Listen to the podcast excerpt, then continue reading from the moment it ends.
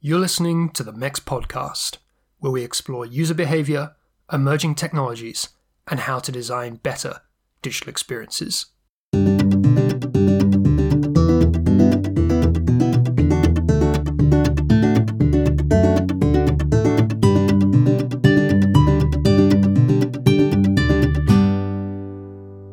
I think it works as a pragmatic engineering solution. But from a desirable piece of product design, it's lacking every attribute that you would expect from product design. Hello, I'm Marek Pawłowski, founder of MEX, and that was Paul Campbell, my guest for this episode, talking about the wheelchair, today's wheelchairs specifically. Paul is the Chief Product Officer at Centaur Robotics. Now, this is a company which has been founded specifically to address some of those challenges around wheelchairs and what can be done to make them, well, just better. Better for those who will be seated in them, not just in what they can do, but how they feel, you know, how they help to define a better relationship between the wheelchair user and the spaces that they will inhabit. Now, this is an area that I really don't have much familiarity with, so I found it fascinating to hear about Paul's own experiences, largely in his case through the lens of how a wheelchair became part of his father's life, to try to understand it a bit more and, and, and get my head around some of these design considerations. Before we get into a bit more about Paul, I'd recommend taking a pause here. Go and have a look at Centaur Robotics. Google it, or you can go to the show notes for this episode at mobileuserexperience.com and there's a link there. Get a picture in your mind of how different this wheelchair looks. So it's at the pre order stage currently, so not all of the details are out there. But what they've shown so far is a powered chair, it's a connected chair, it's a chair that's smart enough to be self balancing, and it's sculpted in this form which, to my eyes at least, it speaks more about what it enables than about the disability which might have caused someone to, to need the chair in the first place. Now, prior to Centaur, Paul had spent his career at Ford Motor Company. He started in the UK in 1980 until he ended up becoming chief designer, shaping the company's most important vehicles, like the transit van uh, in the, the early 2010s and the new factory which would go on to produce them in Turkey. And we talk about that, and one of the things which struck me is how Paul has carried forward the sense of design as a craft from those early days in automotive to a world that we live in now in which design you know unfolds in a much more digital environment and there's this lovely moment when he talks about walking into Ford's site at Dunton in the UK, age 23, and seeing rows of these 30 metre long layout tables stretching out before him, with every aspect of a car's design laid out in hard copy. You know, literally being able to inhabit and walk among the minutiae of a design as complex as a vehicle you know, I think there's something in that. I think I really do. Yeah, it's a it's a metaphor that we could give some thought to as to how when all of the materials you're working with are virtual, you might still be able to recreate that sense of being immersed in them, being fully immersed in the craft, the same way that someone might smell the sawdust or hear the sound of, of metal. So Paul was generous in the way he shared his experiences, you know, right back to early years with toys and television to find his design inspirations. And I hope you enjoy our conversation as much as I did. I'll be back at the end with a bit more on what's been happening in the MEX community. But for now, here's my conversation with Paul Campbell, Chief Product Designer at Centaur Robotics.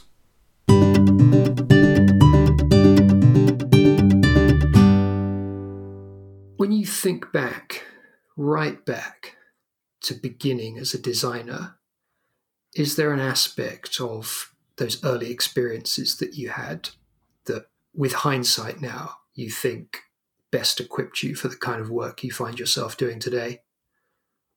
Ah, Ah, good question. And the beauty of hindsight, eh? Uh, what best equipped me for being a designer and, and doing what I'm doing today? I think my I have I have always been interested in product, in, in, in how things are made. And I always aspired to things that I couldn't have, you know, physical, you know, sort of objects that I couldn't have. And it wasn't sort of like that I wanted to make a copy of something, but I can remember being about nine, I suppose. This will reveal my age, but um, Stingray was on the TV for the first time. Okay, well, w- without wanting to make you feel too old, I'm afraid Stingray might be even before my time. So, what for, for the uninitiated, what was Stingray? Stingray was a puppet show by the people that made Thunderbirds. It was one of their early series. Ah, okay. Right. I think we've got our first link for the show notes there. We'll put in a link to Stingray so that uh, people can go and see some of this for themselves. So yeah, it was set in the future. It was um, an, an, alternative to space travel. It was all set in uh, underwater scenes uh, and, and, you know had various underwater uh, characters that were kind of like involved in the plot. But it was the submarine that uh, really captured my imagination, and I really wanted one. And you couldn't get them in the shops at the time. And so I must have spent a lifetime trying to make a plausible, viable you know representation of this submarine you know and i think from there on i've kind of like tried to improve and improve my ability to to make what i have in my mind if you know what i mean and, and at that point I, I wasn't i wasn't equipped to be able to even make anything that you would recognize as this submarine that i was uh, so passionate about did you have access to the tools to be able to attempt it though at home? You know, was there a, a, a, bit of a workshop there to actually have a crack at this? Well, my father had loads of tools, but yeah, it was I was not I was not skilled enough to to even understand the the first steps to actually making a really good model of this.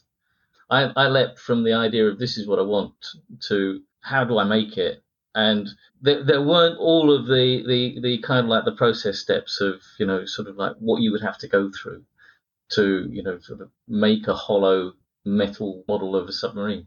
I think I even tried to make it in plasticine.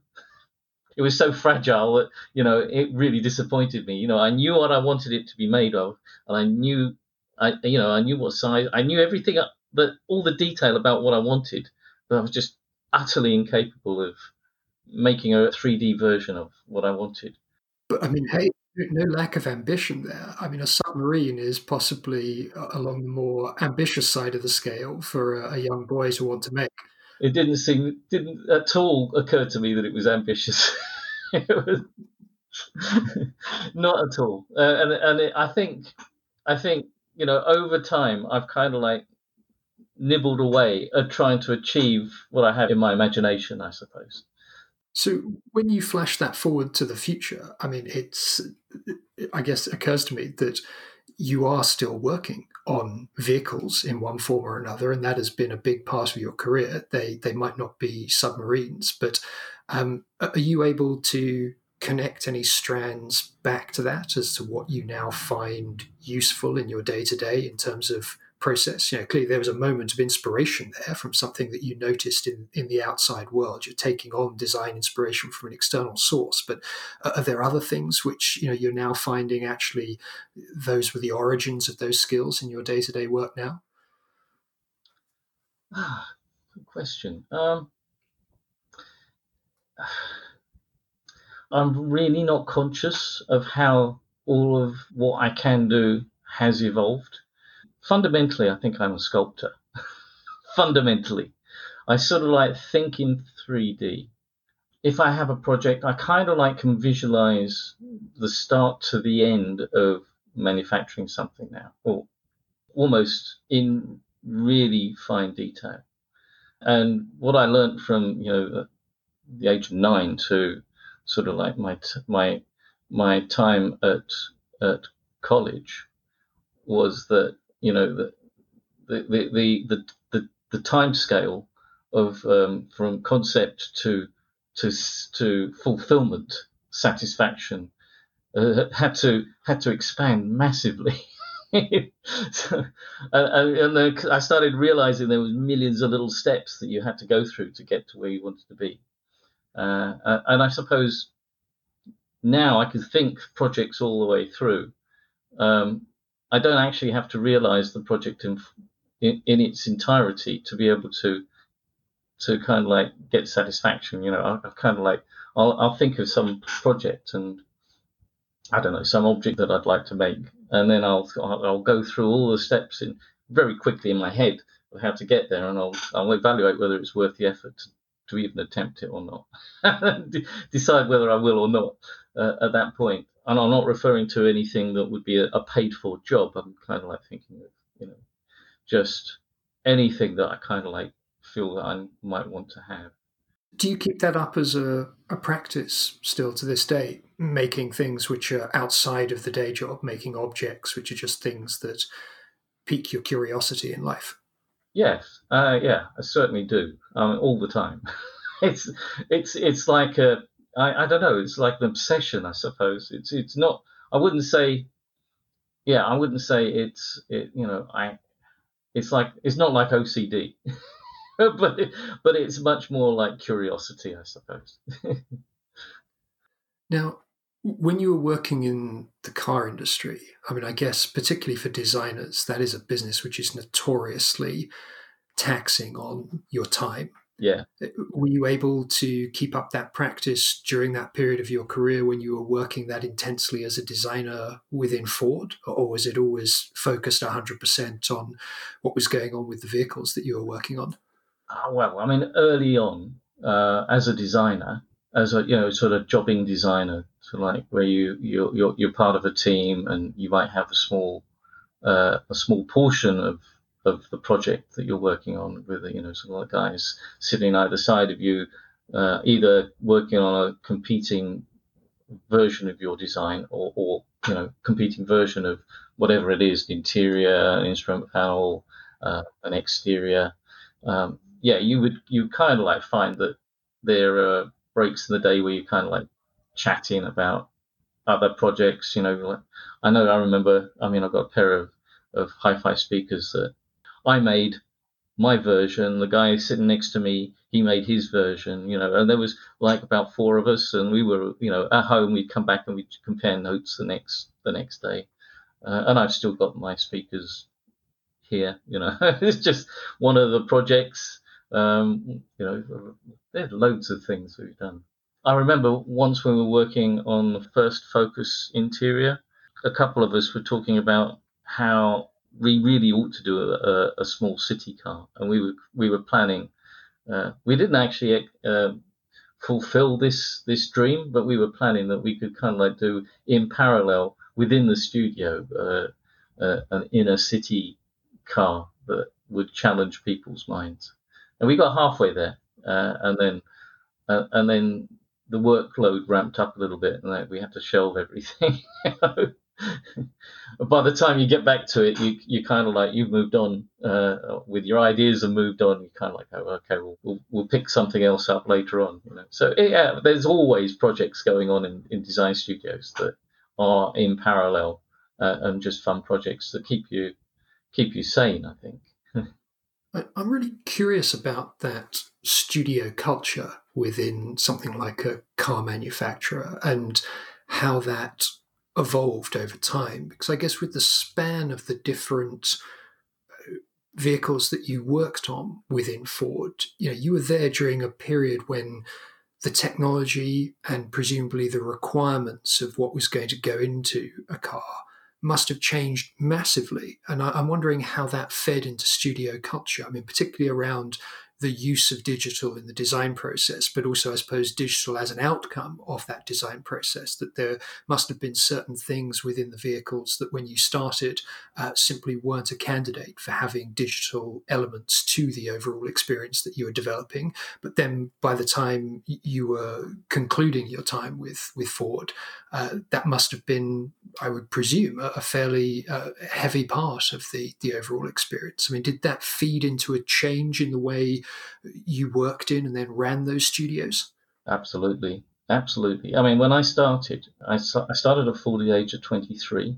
It was 1980. And I walked in through the door, and there was no digital work going on at all. It was, it. I mean, I was there at the very end of the fully, uh, what would you call it? The non-digital age of car design.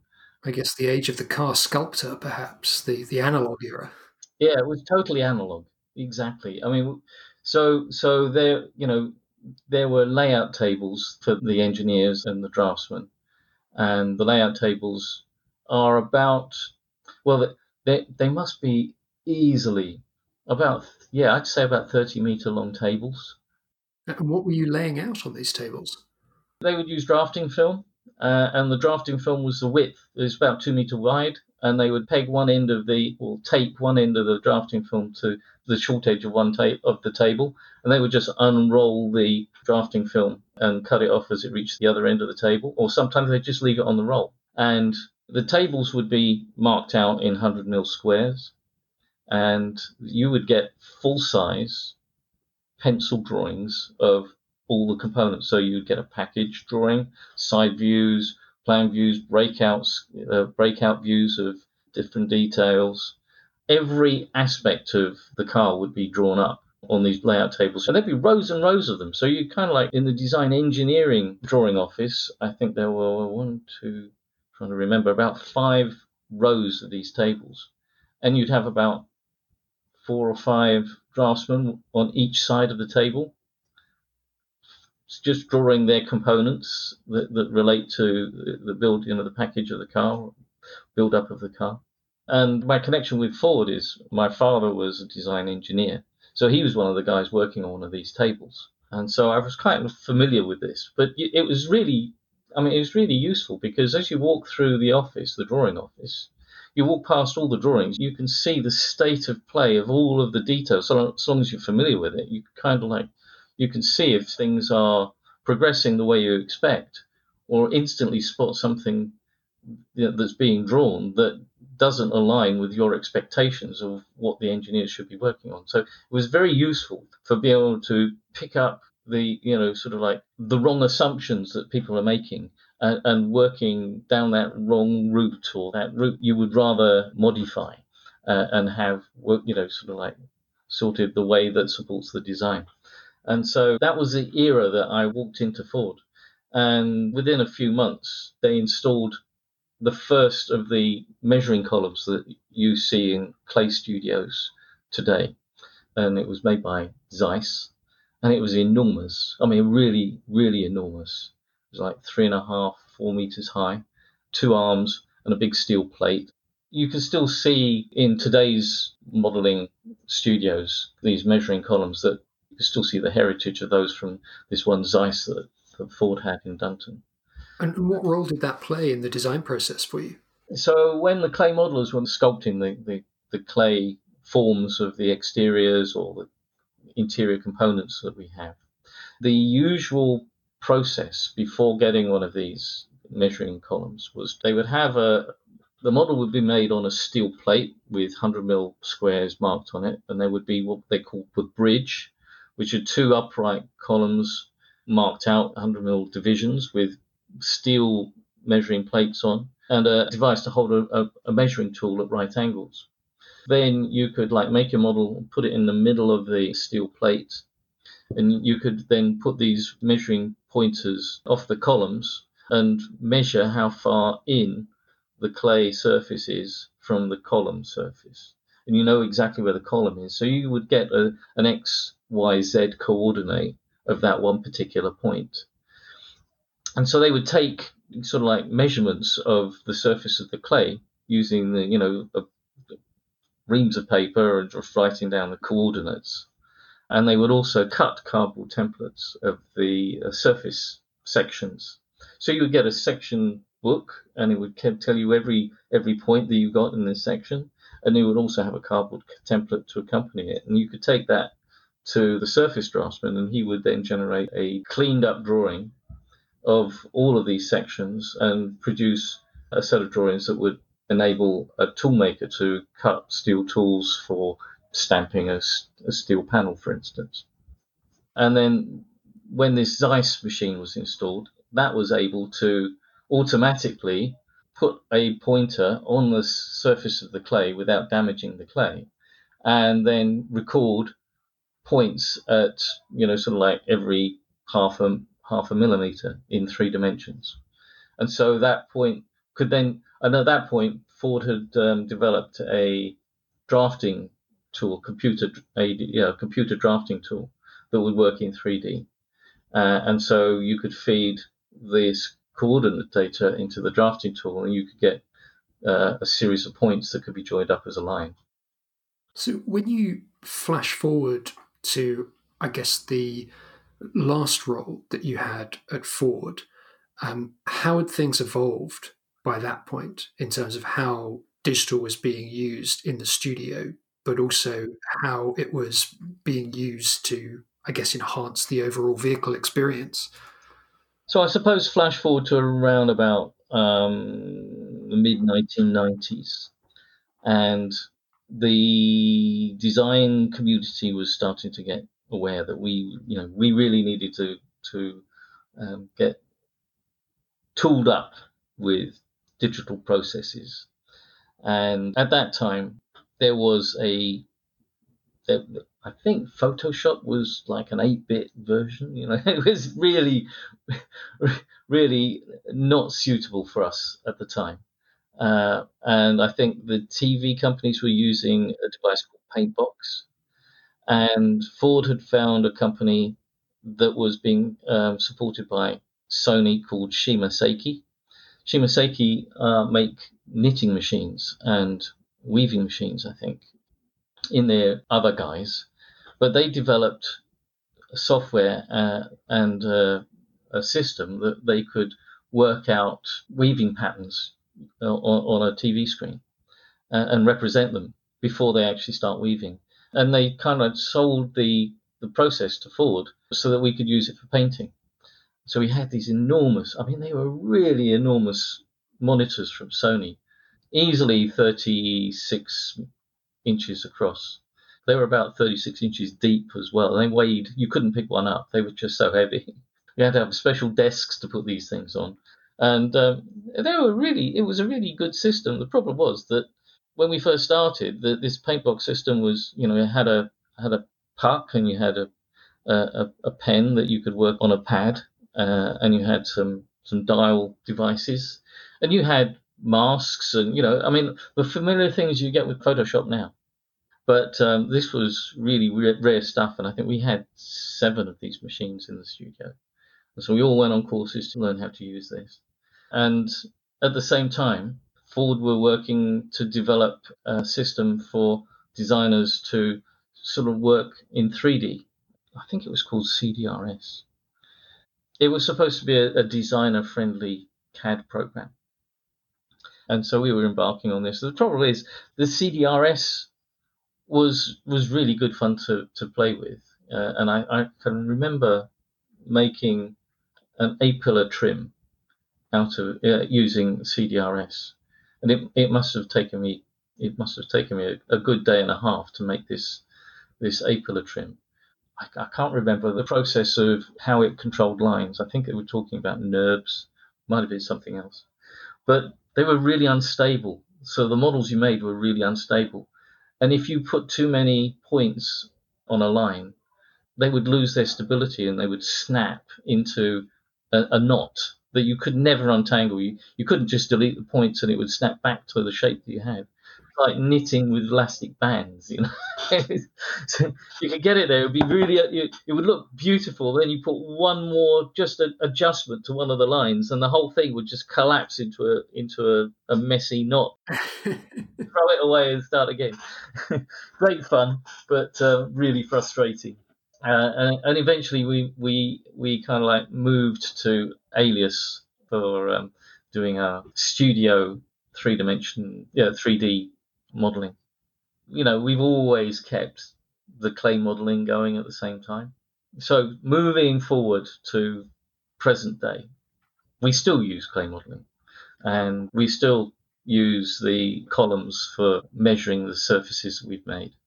But we also now the columns actually can cut surfaces accurately to where you want them to be. So you can demonstrate what the data is on your surface on your clay model, as well as sort of like modify the clay model and digitize that surface and put it back into your CAD model. So you have an interaction between the two, and that's really important. And the reason why that's really important is the fact that the CAD data is handed over to toolmakers, and the toolmakers use that CAD data as cutting information for cutting the tools that make a physical three dimensional part. And all of the CAD programs that we have handle the data slightly differently. And so you can never be sure when you're looking at what you see on the screen that it represents what you're going to get in the physical. So you really have to have something that kind of like confirms that tangible physicality before you hand it over to somebody. if you don't, you know, it's going to be a big surprise. And it does take a lot of experience, I think, to be able to fully judge what you got in CAD built on, you know, various software platforms to what you're going to get in the flesh. Yeah, and I guess that that nuance, you know, being able to relate it to the real world, to the real lives of the users who are then going to be interacting with it. There's there's a real uh, need to ensure that that really does line up with expectations and the, the reality of those people's lives. Well, I think, I mean, I think so, but I mean, I've grown up with all of this stuff. You see, I think everything goes in cycles. Going back to you know the 80s when I first started at Ford, we would make a clay model, and that would be like the ultimate expression of exactly what we want to get into production.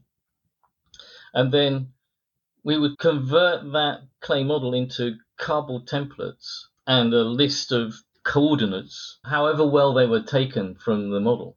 And you'd hand them to another guy who's never seen the model.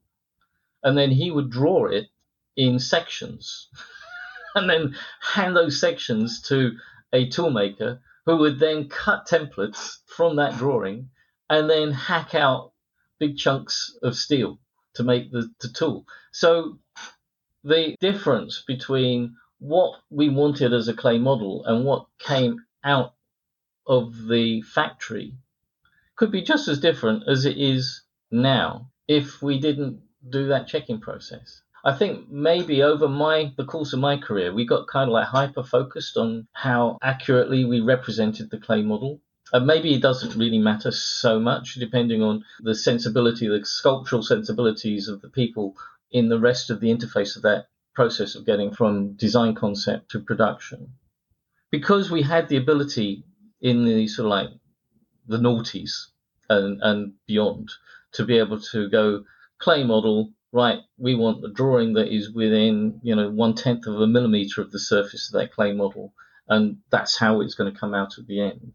It may be that now it's not so critical because we would we we had the ability to to understand that we you know we were getting we were improving the the representation of the final product against the clay model and now it's probably not necessarily so relevant to new designers who've never had that that frustration of, of seeing something sort of like so different from the clay model when it hits the streets so I wanted to ask you as well, Paul, about uh, what you're working on now, day to day at Centaur Robotics. Um, uh, it's been, you know, I can now see, I guess, a, a lot of the the pathway, that the runway that has led you to to where you are now and this challenge that you're working on. But I guess that the part of it which really intrigues me,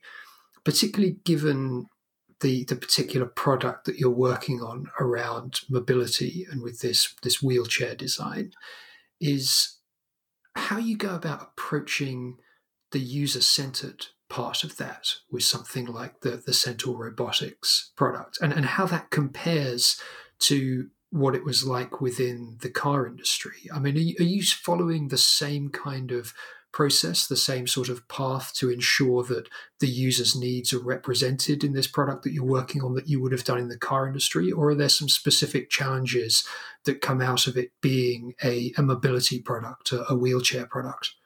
Well, I, I suppose in general, it's very, very similar.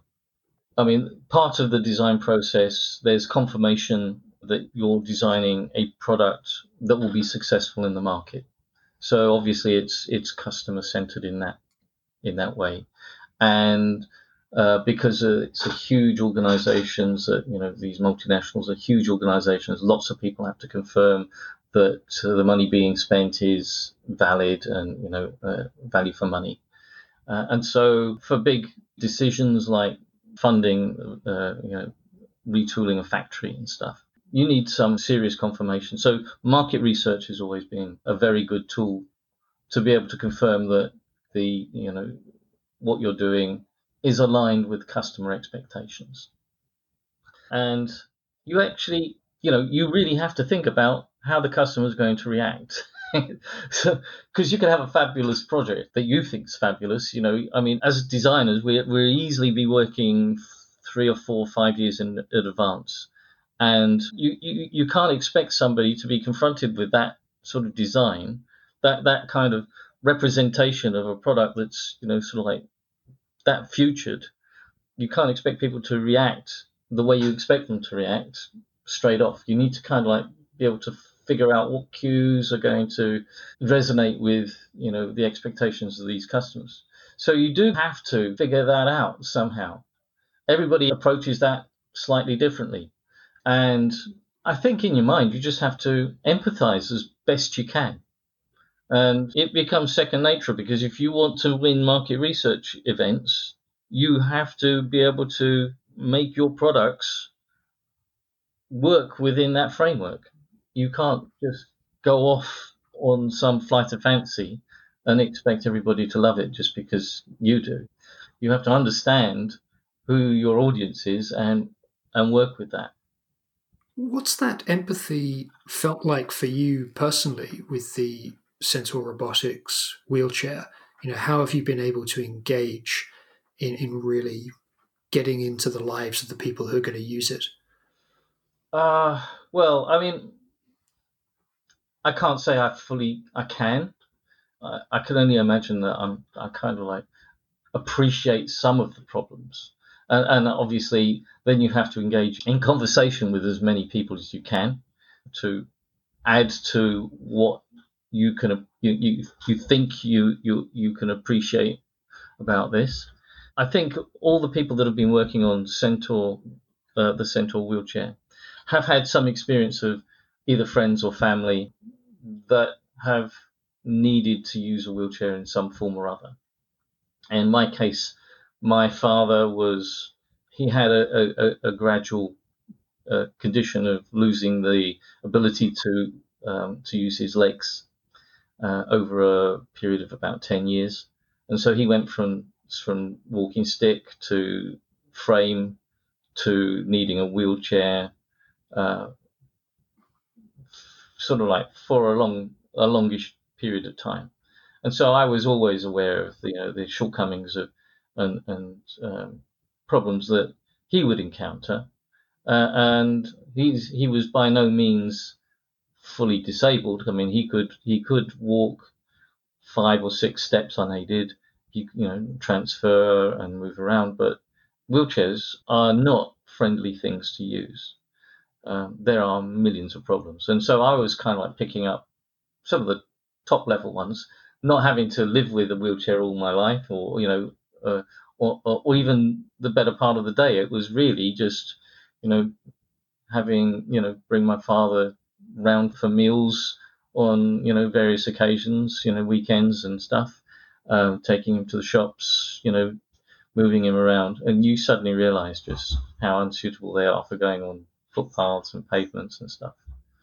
Well, I suppose it also straight away gets you thinking about the nature of these kind of products as being very much multi user, as in there is whoever is sitting in the wheelchair, but then there's the role that you're playing in being the person that brings the wheelchair to them, in rearranging the furniture in, in the house and so on, that there's all sorts of different stakeholders involved above and beyond the person who is actually seated in the chair. Yes, yes, exactly. You know, I mean, if you wanted to go to the restaurant, we'd have to phone up the restaurant. You know, we'd have to uh, figure out. They, they, you know, they'd say, "Oh, yes, we, we, we've got, we've got space. We can, we can rearrange the tables." And then you, you kind of like turn up at the restaurant, and there'd be a huge amount of fuss you know, and my dad didn't want all of that fuss. He didn't want the attention. You know, and then you know the table was too low for the wheelchair, and, and it would stick out, and, and everybody'd have to, you know, the waiters would have to kind of like weave around him and stuff.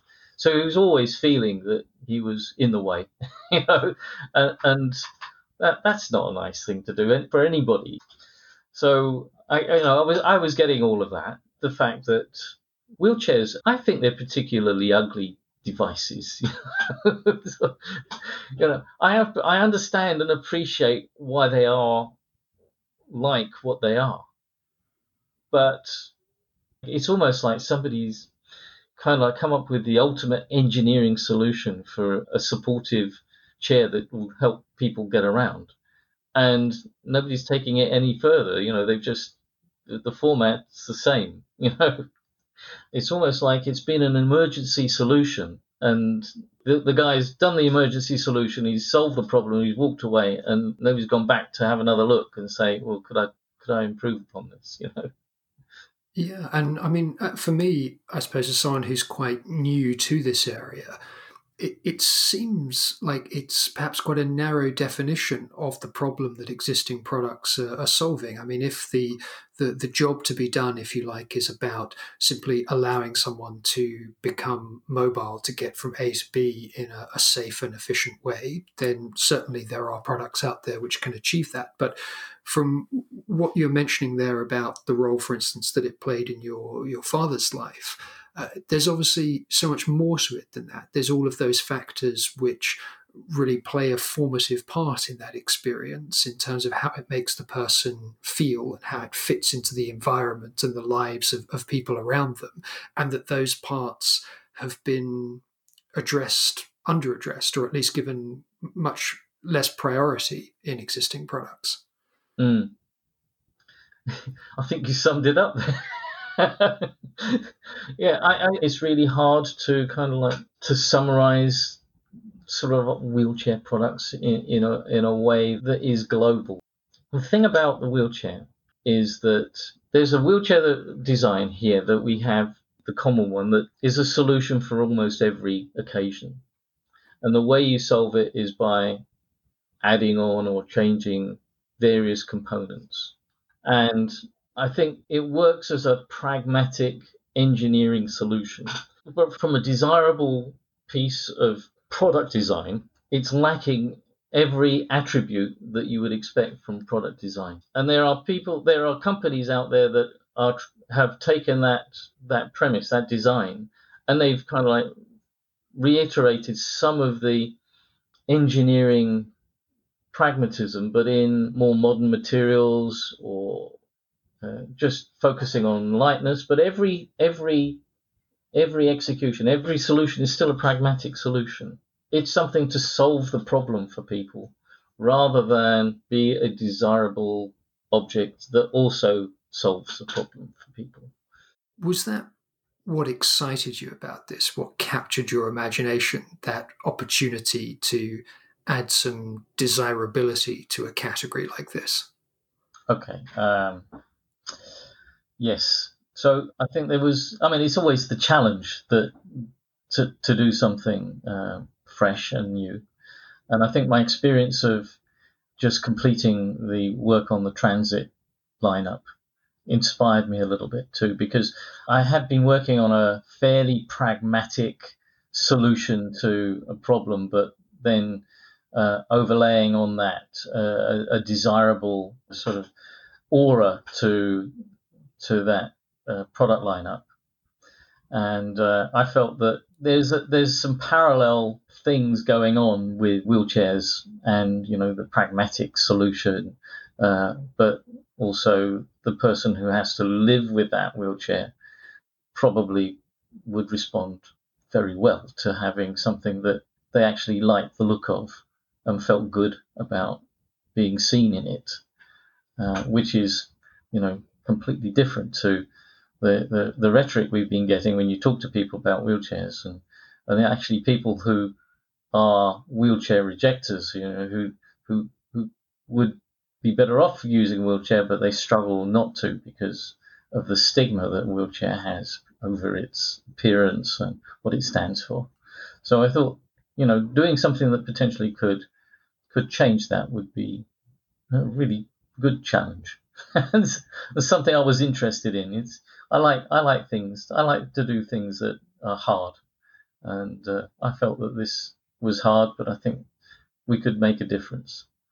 That's interesting. There, I mean, I I think I guess any product design challenge comes with its its hard parts. Uh, and there are always compromises, whatever category you're working in. But you know, when you think about what you've had to do to get the vision for the Centaur chair to where it is, what do you think has been the hardest of those compromises to strike to be able to to achieve that vision of what you wanted to realize for for the users of this? I think it was it was the the decision to to focus on just reduced mobility rather than trying to deliver uh, a solution, a wheelchair solution that would be able to accommodate all forms of disability or need. Uh, and so, you know, we we had several challenges. I mean, we've got a startup. We're trying to get traction within the company with sort of momentum. Uh, you actually need to have a product that has a fairly large market, but that can be satisfied with a single product if possible. You know, with as few changes as you can get, so that you can make a lot of wheelchairs, in this case, that are all the same that satisfy quite a large audience. And if you can do that, then that will establish the company, Centaur. And once we're established, we kind of like then focus on broadening the offerings from Centaur to accommodate sort of like more requirements as they're needed or as as we can find solutions to those needs. So it really was who's our target audience that would support our establishing ourselves and growing to a size where we could then do more R and D and you know sort of like expand the range of Centaur robotics wheelchairs. So as I understand it, with the Centaur chair, there's an element of the the chair and its capability which is connected, which is something that interacts with a, a mobile app and, and with a, a, data service. Is that part of the vision for how the capability of the chair might evolve over time? Is it something that you anticipate being able to to, to evolve and add to the experience through those kind of channels? Well, I think yes. I, I suppose I always kind of think modular, and I and I think that's helped when we were doing the transit stuff because all those vehicles are phenomenally modular. You can start to see how you can you can build little building blocks, kind of like can can build you up to quite a sophisticated solution, a sophisticated and and dedicated solution for people's needs. Obviously, the, the, the wheelchair has to have a brain because it's it's a balancing wheelchair, and so in order to control that chair, there is a device built in t- inside it that has probably greater capability than just keeping this chair upright and moving it around the room at your command. And so we were looking at, well, what, what else can it do? Well, you know, it can know when you're in it, it can know where you go, it can monitor your um, your basic health conditions. You know, you know, sort of how much you weigh every day. Um, so that, you know it can help you the time is. You know, if if it knows that you need to take medication, it, you know, if you can log in there that that you take medication certain times a day, it could give you a reminder. You know, there's all sorts of things that if you're with this chair all the time, you could ask it to do. You know, probably don't want to do that for for the base model and it might not be that we ever implement any of the things I've just talked about, but it's capable of doing that. So we kind of like just listed out a load of what ifs and why would I like to have this wheelchair type scenarios. And I think we will implement the ones we feel have the most merit for the most people that are potentially going to want this wheelchair. So that's as the as the product rolls out, we will tune that because it is software, and so you can add and modify features like you you get updates in operating systems on computers. So it'll be very very similar to that. Well, we'll obviously put a link in the show notes so that people can go and have a look at where the product has got to so far. And I've got to say, to my eyes, it is a, a real leap forward, a real progression of what this category can represent for users and, and, what it might mean in people's lives. So I think it's it's a wonderful thing to have have worked on.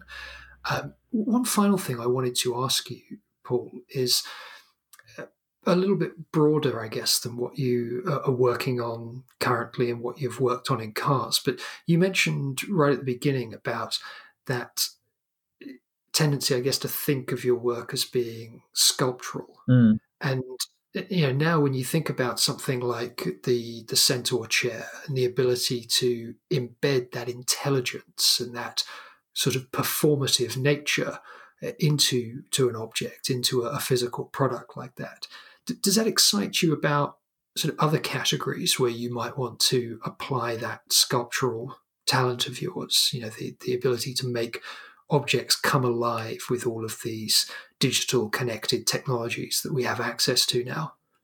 Well, I, it does. Although I, I couldn't I couldn't point to any one thing in particular that excites me apart from maybe concluding or completing you know what I've the possibilities of what we could do within within the Centaur framework of of things. I think the you know the the the basic module, the the the, the balancing, moving bot part of the Centaur wheelchair is you know one of these building blocks that we can we can take a lot further, and I have a lot of ideas that we you know probably take beyond my career, my second career. So I don't beyond that to uh, to actually realize. But I have a lot of still personal transportation solutions in my head that I'd like to exorcise, if you like. Well, I do hope you'll stay in touch with MEX and keep us posted both on the, the Centaur product and if any of those other areas which are intriguing you currently start to come to fruition. But it's it's been really wonderful to have this opportunity to talk, and I appreciate you, you know, sharing so openly about your, your career story and uh, where you've got to with the current venture as well. Thank you.